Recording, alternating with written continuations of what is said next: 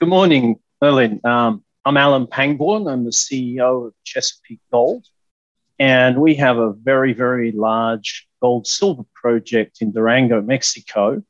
By large, I mean over 20 million ounces of gold and 560 million ounces of silver in resources.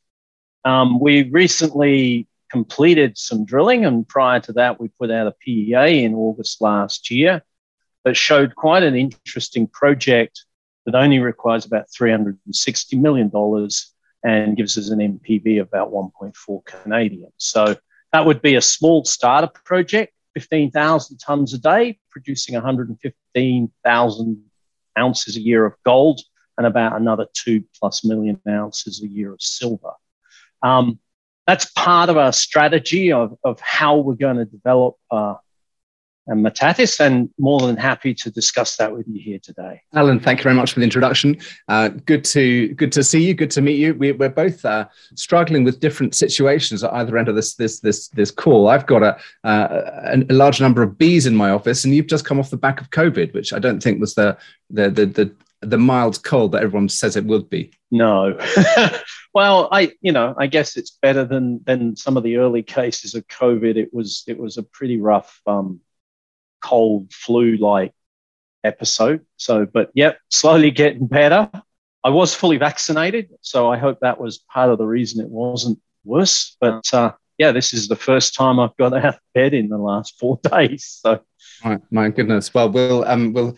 If you don't know the answer to any of the questions, we'll put it down to COVID fog, and we can always the brain fog. My goodness, my head was all over the show when I had got COVID 6 months ago. But good to see you up and running again.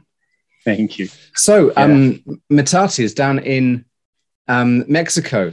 You've just finished your infill drilling program. You're aiming for a new resource estimate at the end of this year. Is that right? You've done what about kind of 105 new holes, and you've been putting out some pretty nice numbers. Is that wrong? No. So I guess it was. Let's go back a bit. I joined the company about 18 months ago. Yeah. We did a deal with a private company that I used to own, and backed into Chesapeake, took over management.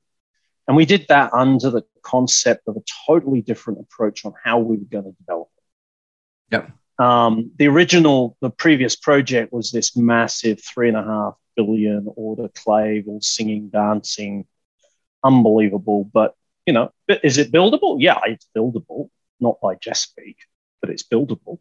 Yep. So we came in with a concept of two things, I guess. We believed that there was a higher grade core in it.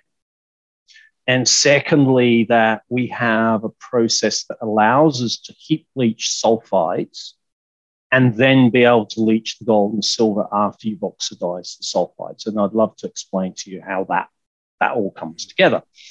And so, one of the first things we did, because the crux of the whole project is how well does this metallurgical process work on the Metates ore.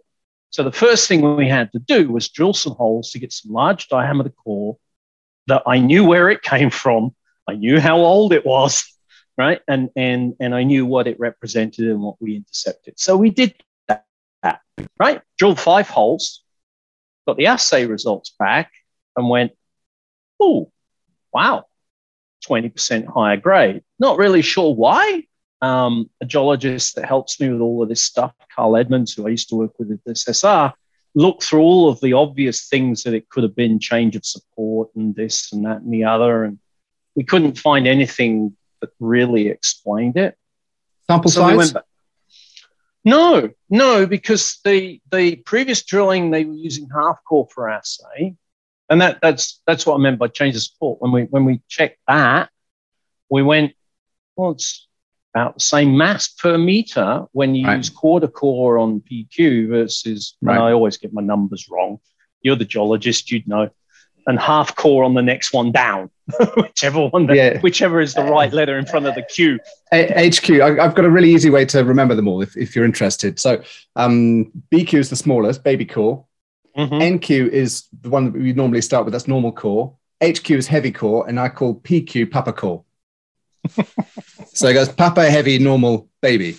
Right. So we did PQ. The previous drilling was HQ. Half core HQ is about the same weight per meter, apparently, as quarter core on PQ. Okay. So it wasn't that.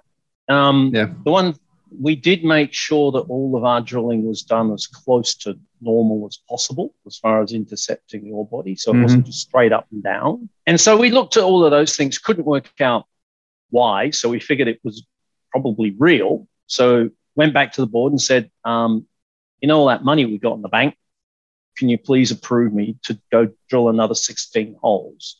So that's what the additional 16 holes were that we released a week or two back now. And that was really a you know, your 5-spot program. There's the 4, put one in the middle, put one in the middle, put one in. And we stepped out a bit in a couple of places into areas where they hadn't drilled to some geographical edges or some geological edges. And so we put a spot in between to see how quickly it thinned or didn't, right? So, and it was also, again, PQ, and it was also, again, to give me material for later on in the test program. So it's all been focused around this test program. And it was really just serendipitous. And we went, 20%? I'll take it. I'm not shy. Yeah, I think it might be useful. Have you got a cross section there? Because the ore is in two kind of main lithologies, isn't it? It's in kind of a sedimentary package and in a intrusive package. And from what I could glean, it seems as if the grade was more underestimated in the intrusive than in the sedimentary. Yes, that's right. That's right. And also we, you know, right back from the beginning, our approach to this project was, I need a credible project that I can build. If you look at my background, I'm a builder operator for my entire career. I'm not an exploration geologist. I'm a metallurgist by profession. Yeah. We tend to build and run things. Or as the geologist would say, and you put it all in there. Tailings down after we spent all that time finding it. But you know, so and again, as part of my background, I used to run an engineering company, and so it was always about how can we make an economic project.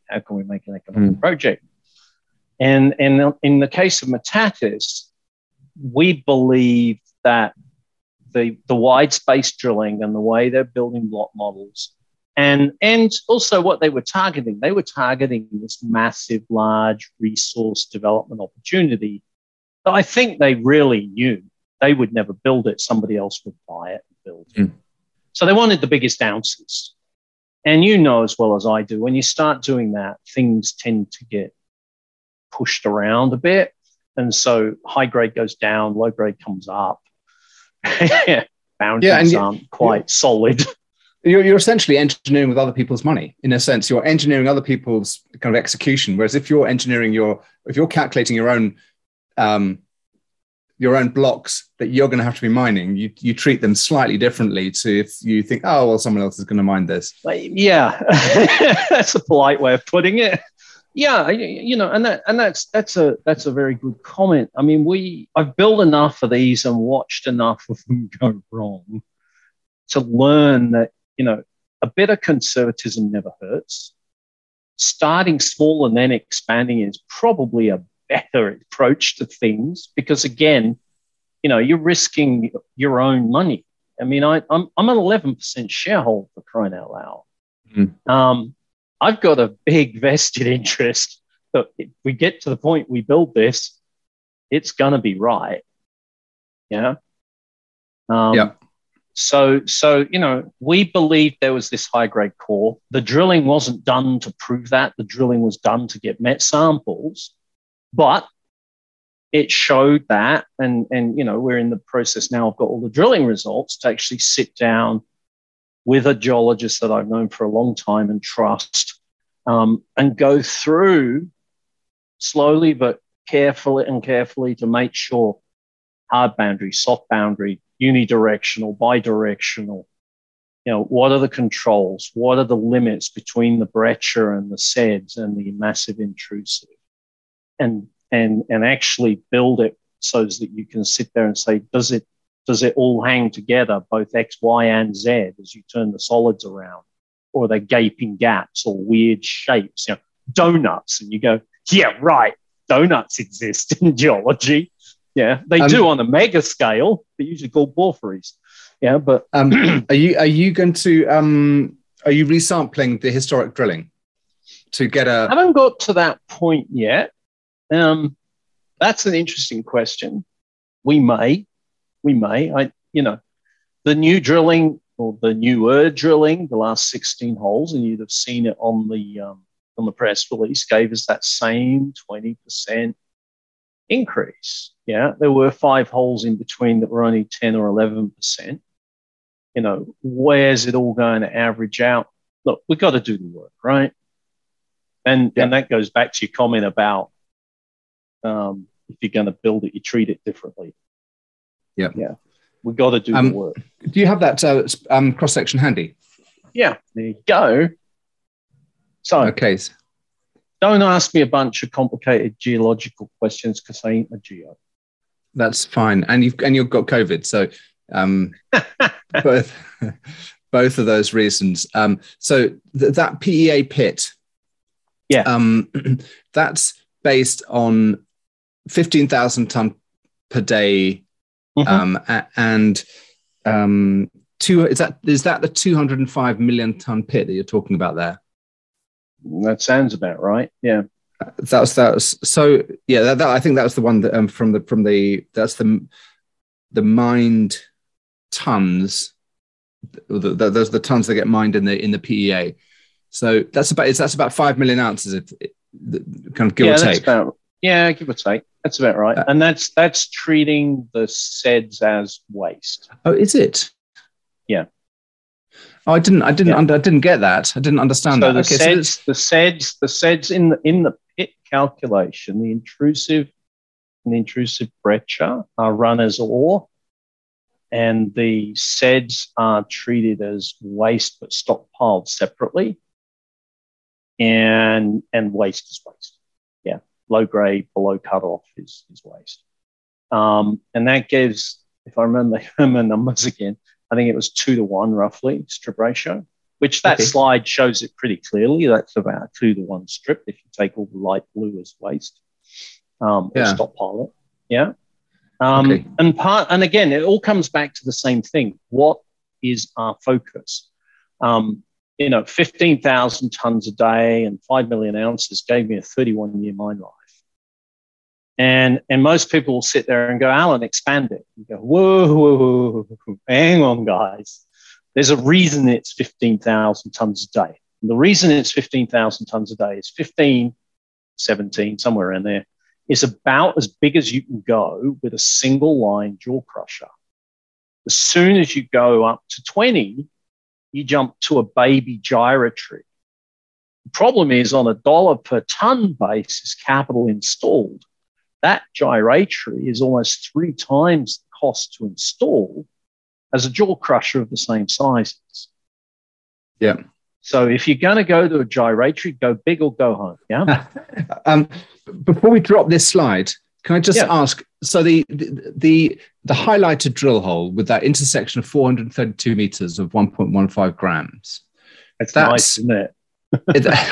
That is nice. And effectively, I did, when I looked up the 205 million tons as your kind of resource that gets mined in the PEA, it said that there was 0.75 grams per ton gold and 14.6 grams per ton silver. I kind of rounded that up to 0.8 grams gold equivalent. But if you've got an extra, it's a bit higher than that. Yeah.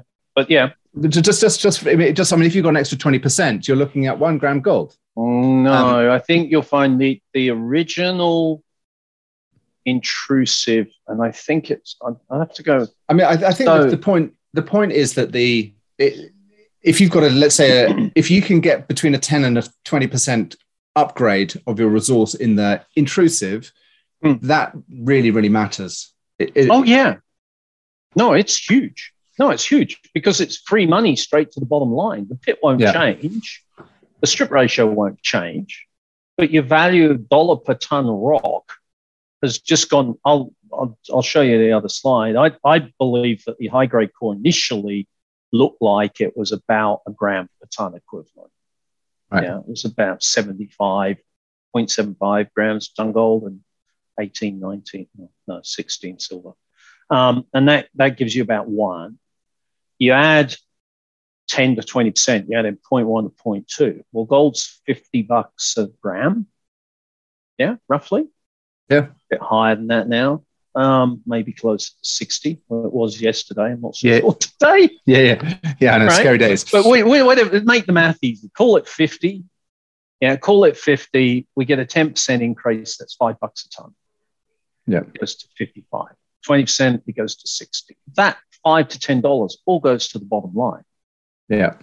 It all goes to the bottom line because whatever recovery number or whatever, that's all proportional. Yeah. Yeah. So, yeah, you're right. It makes a huge difference. I did notice that in your presentation, you show the pre-tax number and and an NPV5 as well. And part of that is tax is a funny thing, and it can distort so many things depending on what are your losses. Is there double depreciation?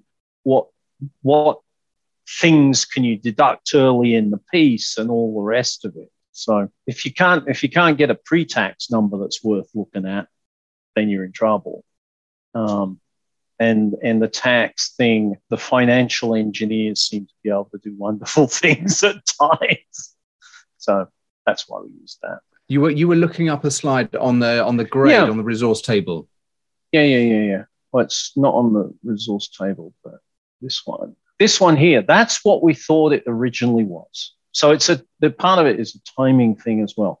We originally thought in that blob there was 166 million tons, 0.76 and 16 grams a ton silver, which is almost smack on a gram.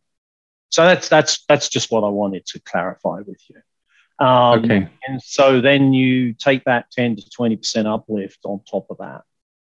Yeah, and so you get to go from $50, $60 a ton up by $5 to $10. Yeah, funny enough, I wrote down that number 166, but I've also got 205 somewhere else. But anyway, that's all fine. That is probably off of there somewhere. Never mind. Let's. Yeah, I mean, it's still a big number. It's a lot, and it's a lot of rock, and it's still around 5 billion ounces. It's basically 31 years of a gram plus a ton equivalent, producing 120, 130,000 ounces gold equivalent a year as a starter project that you then expand up from. And it's sulfide all the way. Yeah. That is a skin of oxide. Well, you can see it in the pictures. You know that brown stain? Guess what? That's the oxide. Yeah. And talk me through the metallurgy and the mineralogy, and is it easy? And I mean, there's so much going on in your presentation on the processing in terms of the approach to copper ore, the approach to traditional gold, silver ores, alkali leach, acid leach. Can we just start at the top end, which is how does it present itself? Back to fundamentals. Firstly, it is predominantly pyrite. Yeah. And the gold and silver is refractory. And refractory is a dirty word, but also it's very lazily used by everybody in the industry. And when I say that, I mean there's at least four types of refractory. I mean, tell me how your ore is refractory. It's a many and varied thing. It's a bucket. Yeah. It's a bucket. Right. So the problem with that is people go, oh, that ore's refractory, and you go, cute. Which type? And they just get this glazed look. They get COVID fog, and so first you've got to understand what sort of refractory have you got. And the four types that you see commonly are sulfide refractory. So the gold and silver is in fractures around in the pyrite crystals. Silica locking, where the particle of gold and or sulfide is surrounded by silica and you can't get anything through. Carbonaceous materials that preg-rob, which is a totally different type and different issue. And then things like tellurides. And then in the case of silver, you get all sorts of weird silver mineralization that sometimes it's in feldspar, sometimes it's these silver salts. The silver mineralogy is just a class to itself. So you take those four and you go, silica locking, the only solution is grinded plug dust. It's a mechanical entrainment issue. Carbonaceous shale and preg-robbing, good luck. Roast. You can roast. Roast, yeah, roast. Autoclaves don't usually work if it's strong preg-robbing. Sometimes if it's weakly preg-robbing, they will. Tellurides never really fired up, has it? Sorry? Sayama has never really fired on all cylinders, has it? Well, and you know, the only couple of roasters in Nevada, you know, aren't the best either. So, and then telluride, the only solution I've ever seen is the same as the refractory carbon. Stick it in a roaster and destroy the lattice. And then sulfides, the only solution to that is destroy the lattice. So they're a bit similar to the telluride. Let's focus on sulfide refractory, which is what we believe, very strongly believe, we have at Metates. And previous test work around autoclaves has shown that. We've got sulfide refractory. So there's two very fundamental, simple concepts that, as a geologist, you will understand very well. Firstly, sulfides don't want to be sulfides. You expose sulfides to air and water, and what do? They turn into this nice, muddy, brown, red stuff and wash down the river usually, yeah, and all the environmentalists get upset and they usually call it Rio Tinto or Rio Amarillo or something like that, yeah. Right? Which means Red River or Yellow River. But sulfides don't want to be sulfides. It's an industry-wide problem, and I mean across all sulfide deposits. It's usually called acid rock drainage, and we spend billions of dollars around the world every year trying to stop it. Yeah, because it's usually the waste dumps. And so that's the first concept behind what we're trying to do. Sulfides don't want to be sulfides. And I think we can agree that that's true. The second one is that size is inversely proportional to time. So the time it takes to oxidize is inversely proportional to size. All right? You're effectively trying to increase the surface area so that the air and the water can access the grain over a larger surface area as possible. So if you've got a big sphere, there's the smallest amount of surface area. But if you've got multiple faces and small grains, you've got more surface area. Therefore, the reaction is quicker. And if you look at the two extremes, oxide ore bodies are always on the top of sulfides. Like, you're the geologist. Tell me if you found one that's the other way around. Yeah, but you know, and that's generally because they oxidize from the top down. Yeah, because water flows from the top down. But no, you can wait, and the ore body will eventually turn into an oxide, or it'll get washed down the river, and then you go look for an exotic. But that takes millions and millions and millions of years. At the other end of the spectrum is what we do at the moment, which is we crush, grind, float, and then put it into some sort of lattice-destroying process, smelter, roaster, autoclave. And they do it. Yeah, bugs. Bugs have been used at times, and it will work if the grade's high enough. You know, I actually worked on two Biox plants when I was in Signet. One was Biox. The other one was Biotech. I think it was Biotech. But two slightly different versions of the same process, basically Thio and Ferrobacillus oxidizing the sulfides, bumping the arsenic up from 3 to 5 so that it didn't kill them, and then precipitating the ferric arsenate out as scorodite, which was a disposable arsenic product. So that works. Hasn't really taken off, I think, principally because some of it is, well, we've already got the autoclaves. Some of it is you need quite a reasonable grade for that complex process to actually stand up. Yeah. And so you know, it hasn't been the boom that everybody thought it would be in the 90s. When I was speaking to the Ashanti guys at Obwasi, they said it just kind of lops 4 grams off the. I mean, this was back when the gold price was much lower. You know, this is early noughties when the gold price was $300-400.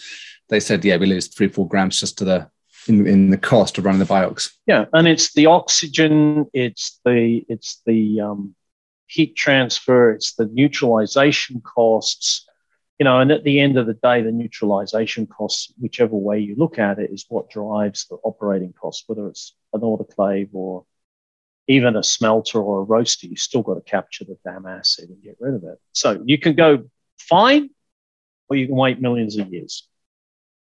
There's an obvious point in the middle that nobody really spent a lot of time working on, which is a reasonably fine crushed heap. And so you sit there and go, well, the next obvious place on that size-time relationship is half an inch, somewhere around there. And if you look over the fence, which a lot of the industry doesn't do, the copper industry has been doing this for 30 years.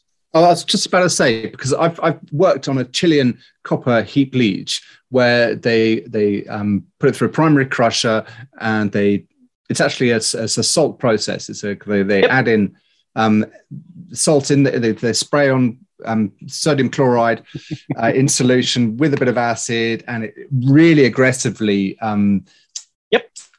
corrodes the grains, and post agglomeration they can whack it on the thing, and the recoveries are just extraordinarily much better. Which one was that? I was Tres Valles. No, it's Tres Valles. Okay, that's the newer one.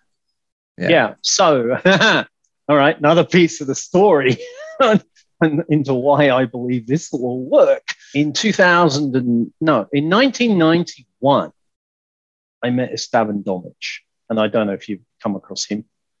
He is one of the more renowned metallurgists in Chile. And back in the early 90s, they were all working together at Pudahuel, which is just outside of Santiago. In fact, when you drive from the airport to Viña, you literally drive past it on the right-hand side just before you go into the tunnel, if you know that road well enough. Yeah, I do.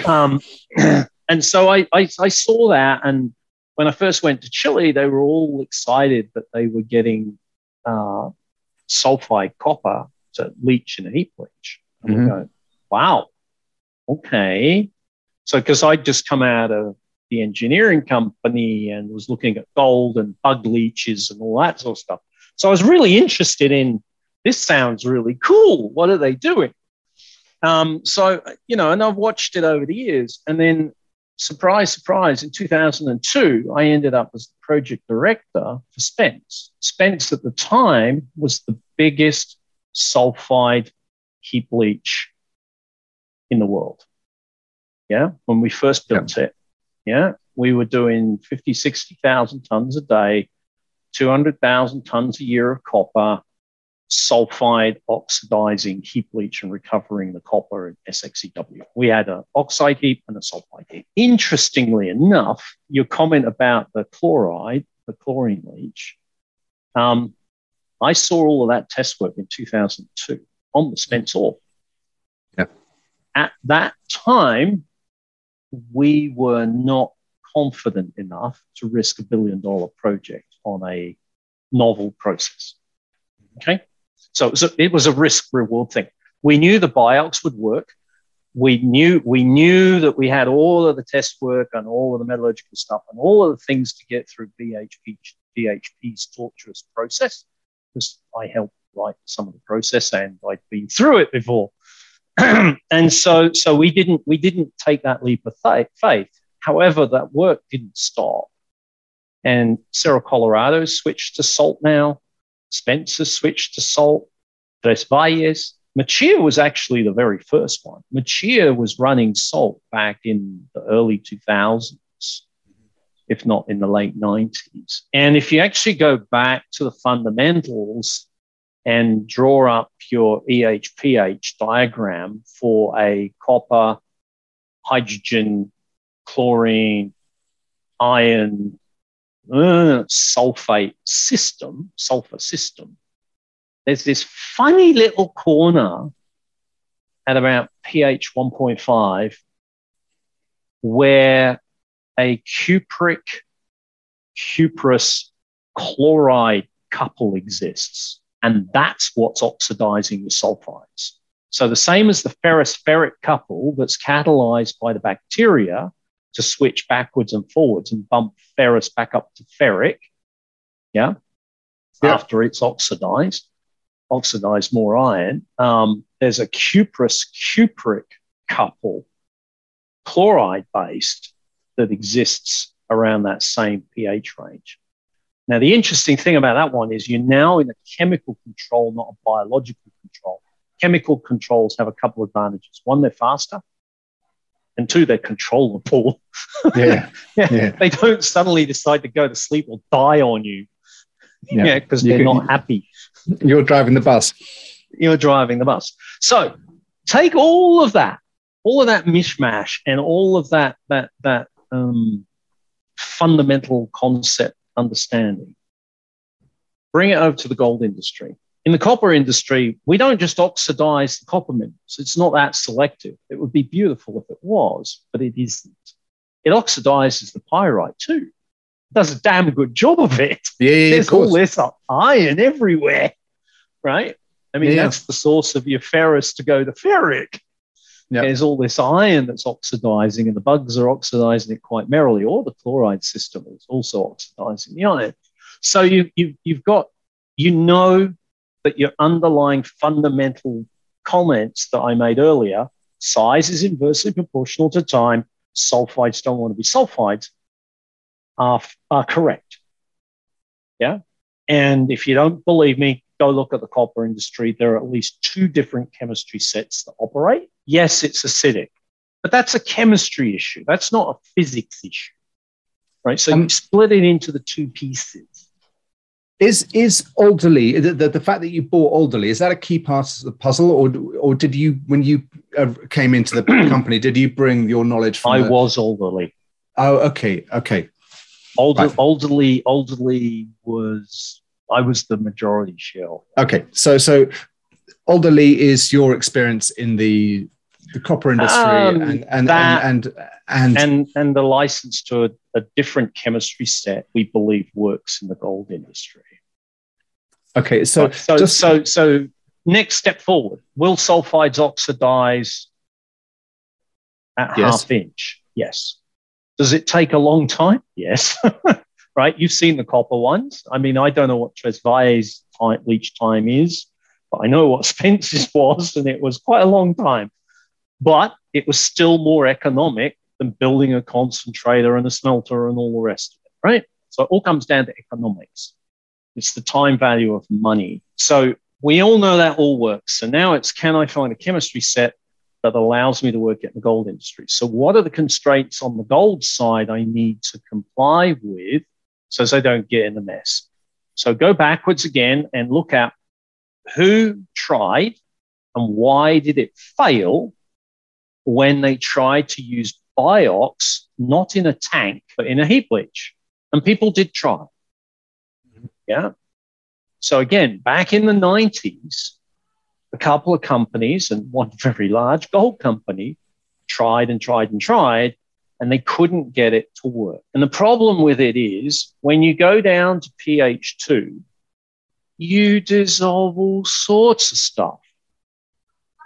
But the even more fun thing is when you've done that and you've oxidized all your sulfides and you've got all this iron stew, and you have to come back to pH 10.5 to be able to put cyanide in to get your gold and silver, you create the biggest uncontrolled precipitation event you have ever seen. And one of the problems that you also create that they've seen in the autoclave circuits, because somebody can sit there and say, but they do that in the autoclave circuits. What's your problem? In the autoclave circuits, yes, they do that in the autoclave circuits. However, they have always struggled with jarosite and absorbing, in particular, the silver. It locks up the silver because jarosite is one of these amorphous iron hydroxy, iron plus any other damn metal that will precipitate, and including silver. So you often see PV claims they've got a lime boil that works. Rumors in the industry suggest that it may be not quite working as well as they thought it would. So you still have that issue about as you go from pH 2 to 10, you precipitate everything under the sun. So one constraint, don't move the pH, hence alkali, right? So can I find a chemistry set that will allow sulfides to oxidize in the presence of air and water at pH 9.5, 10, 11, somewhere around there? So as I don't have, if I move it, I don't move it a lot, so I don't get this massive precipitation event. So avoid the precipitation event, right? That's what we've got. So the physical piece is a walk in the park. Crush it to 1/2 inch. Will it oxidize in a heap environment? Yes. Yes. Does it take time? Yes. Chemistry. Have you got a chemistry that allows the sulfides to oxidize in an alkaline environment that doesn't produce a massive precipitation event that absorbs all the silver and potentially locks up the gold? Okay, so where are you in that process, and how much did you do for the PEA, and how much have you got left to get your test work done for the in the PEA?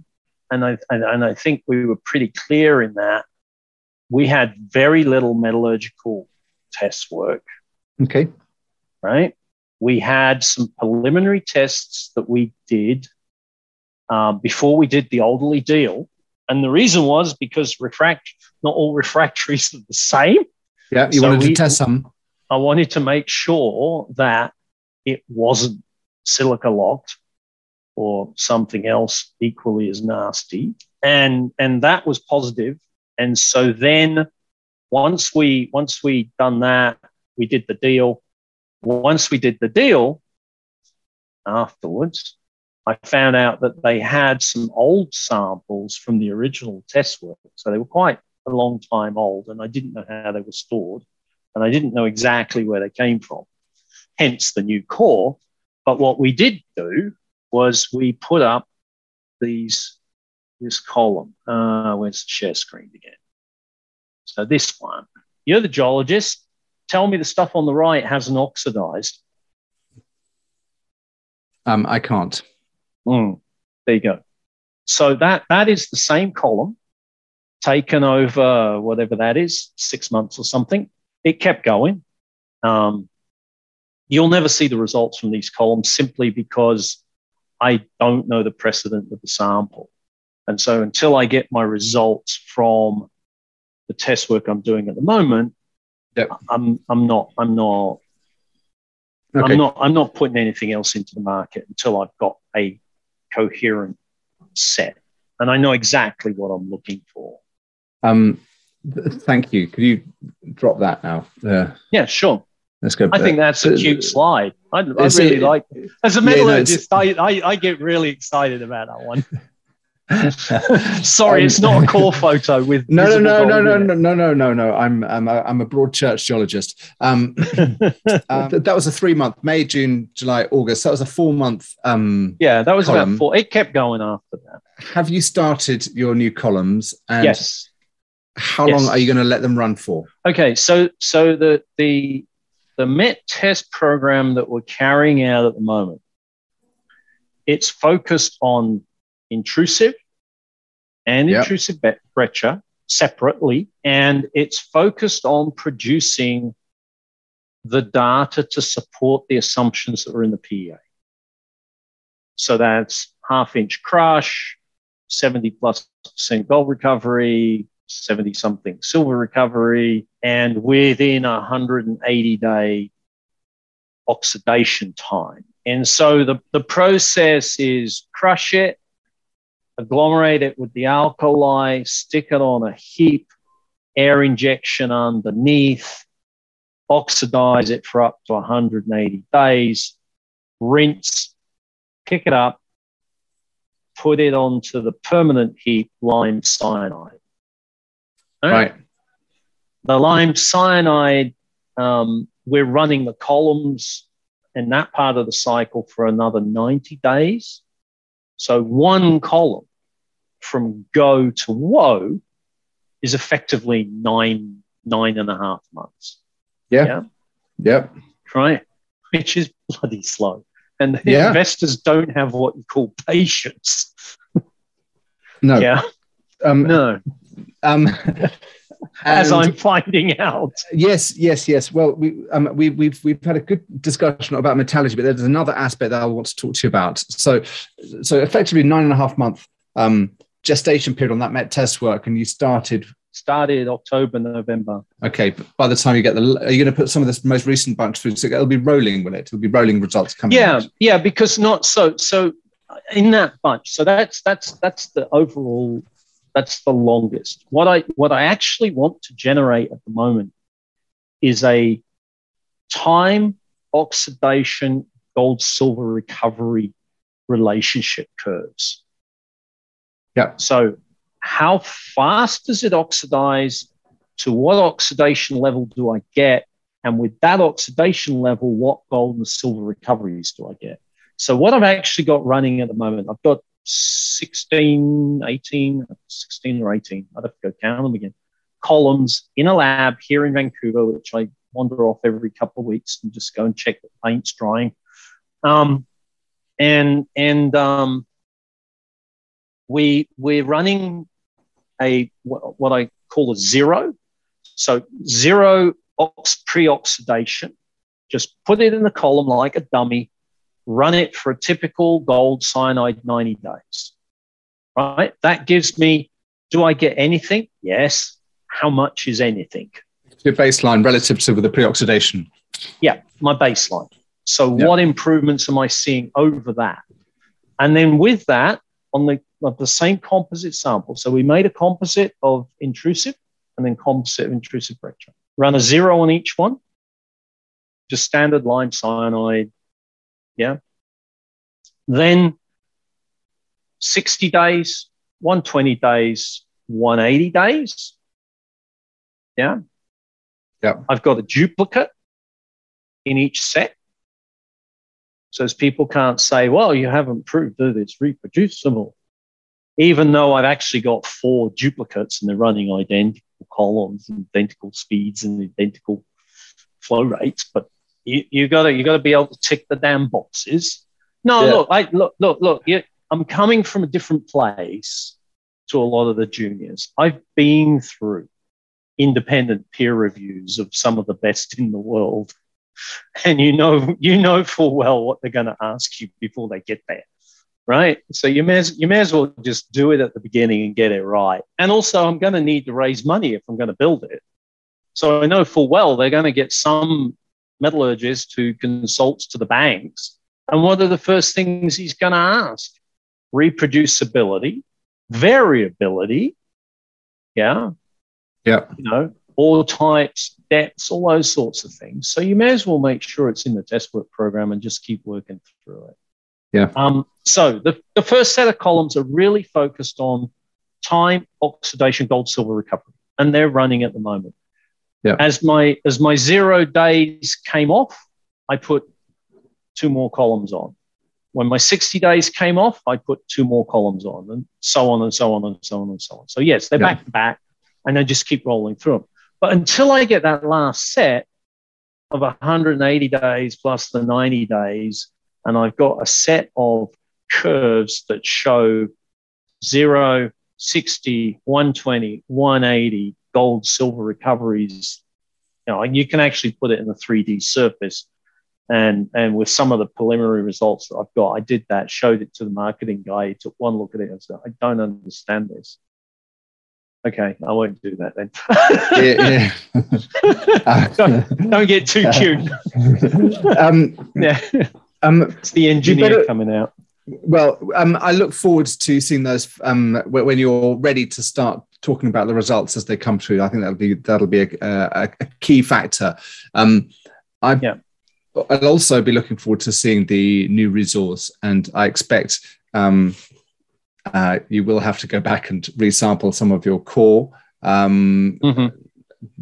But that's just, that'll be down to the QP and your resource geologist. But instinct says that you're probably going to want to run some of that again. Yeah. The key thing, the kind of thing in the market at the moment, the big, the elephant in the room is rising costs. Yes and no. Been there, done that one before too.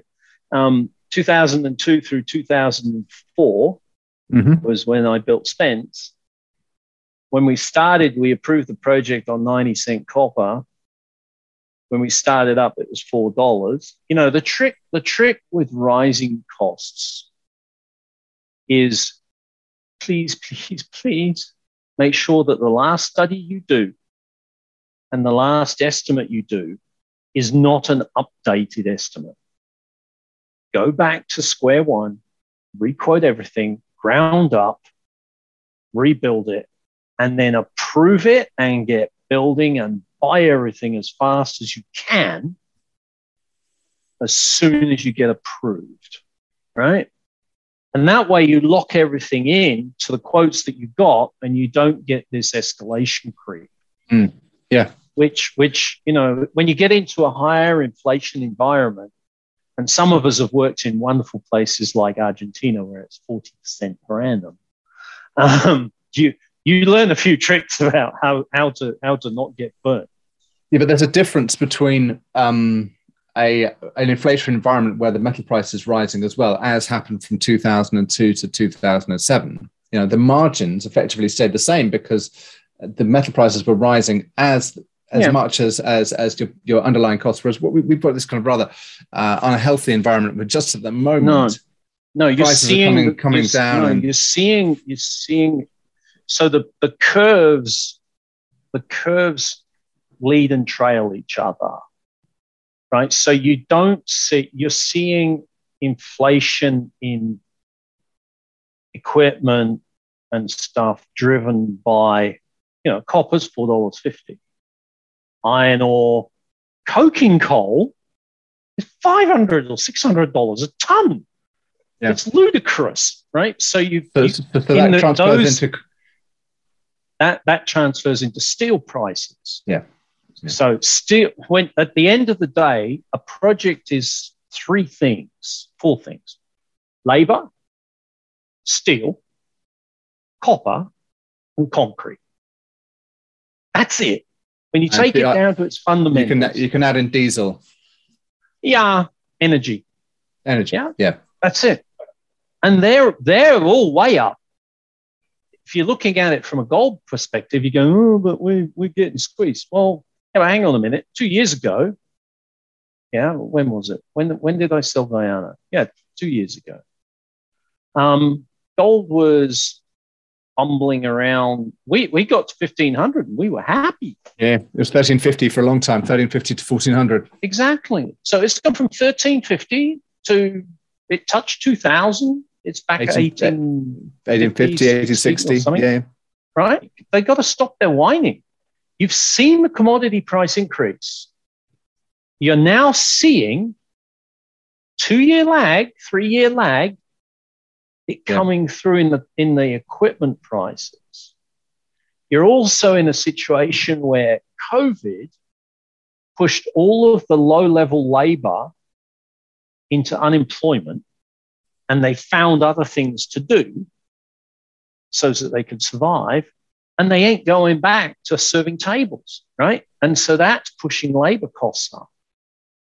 So it's all coming up together, right? Okay. So that's really where that's where it comes back to. Before you build, make damn sure that the last estimate you did was not a factored update. Because that's what they always do. And if you look at all of the projects that got caught with their pants down in 2004 through 2008, before the 08 crash, every one of them was a old estimate that was updated. I look at the Chesapeake share price, and it's a very similar path to other companies, which is kind of a peak in June, July 2020, and then 2 years or 18 months of we're just down. Following the metal price. You pull up the GDXJ, and we're not far off it. So depending on your time frames. Yeah. So, do you have destiny over your? Do you have control over your own destiny, or are you just following the GDX? You know, what's going to be the catalyst that drives you to assist that bucking the trend of the GDX? The Metates work. It's that simple. Yeah, it's that simple. Until you can put some results into the market around the Metates work. And even then, there'll be people sitting there saying, oh, I don't know. You know, what about those in situ copper guys? That's not working. Or what about, but you could say the same about heap leaching oxides. Believe me, in the late 80s, I built my first heap leach. You name it, we got it wrong. I blocked my carbon columns. I blocked up all my drippers. I blinded off the top of the heap. I had part of the heap slump on me. Oh, it was a beautiful mess. Yeah, but number two was an improvement, and number three was a gangbuster. Someone else has paid the school fees. Now, I know you're a metallurgist and I'm a geologist, but I would also say that an upgraded resource would potentially be a value catalyst as well. Potentially, you know, and you do see a bit of a bump each time we put out a news release. It'll go blip, and then blip. Sometimes it won't even move. The underlying key is, can you oxidize pyrite in an alkali environment at a heap leach size? That's it in a nutshell. And if the answer is yes, don't just think about Metates. There is a mountain of deposits out there that have got some, none, oxides left on top of quite significant sulfide ore bodies. Well, I think at that juncture, we should leave it on a lovely cliffhanger. Lots of upside. So, Alan, thank you very much. It's been a rollicking and very entertaining 45 minutes or maybe an hour. I look forward to hearing from you as the results come through during the course of 2022. Thank you.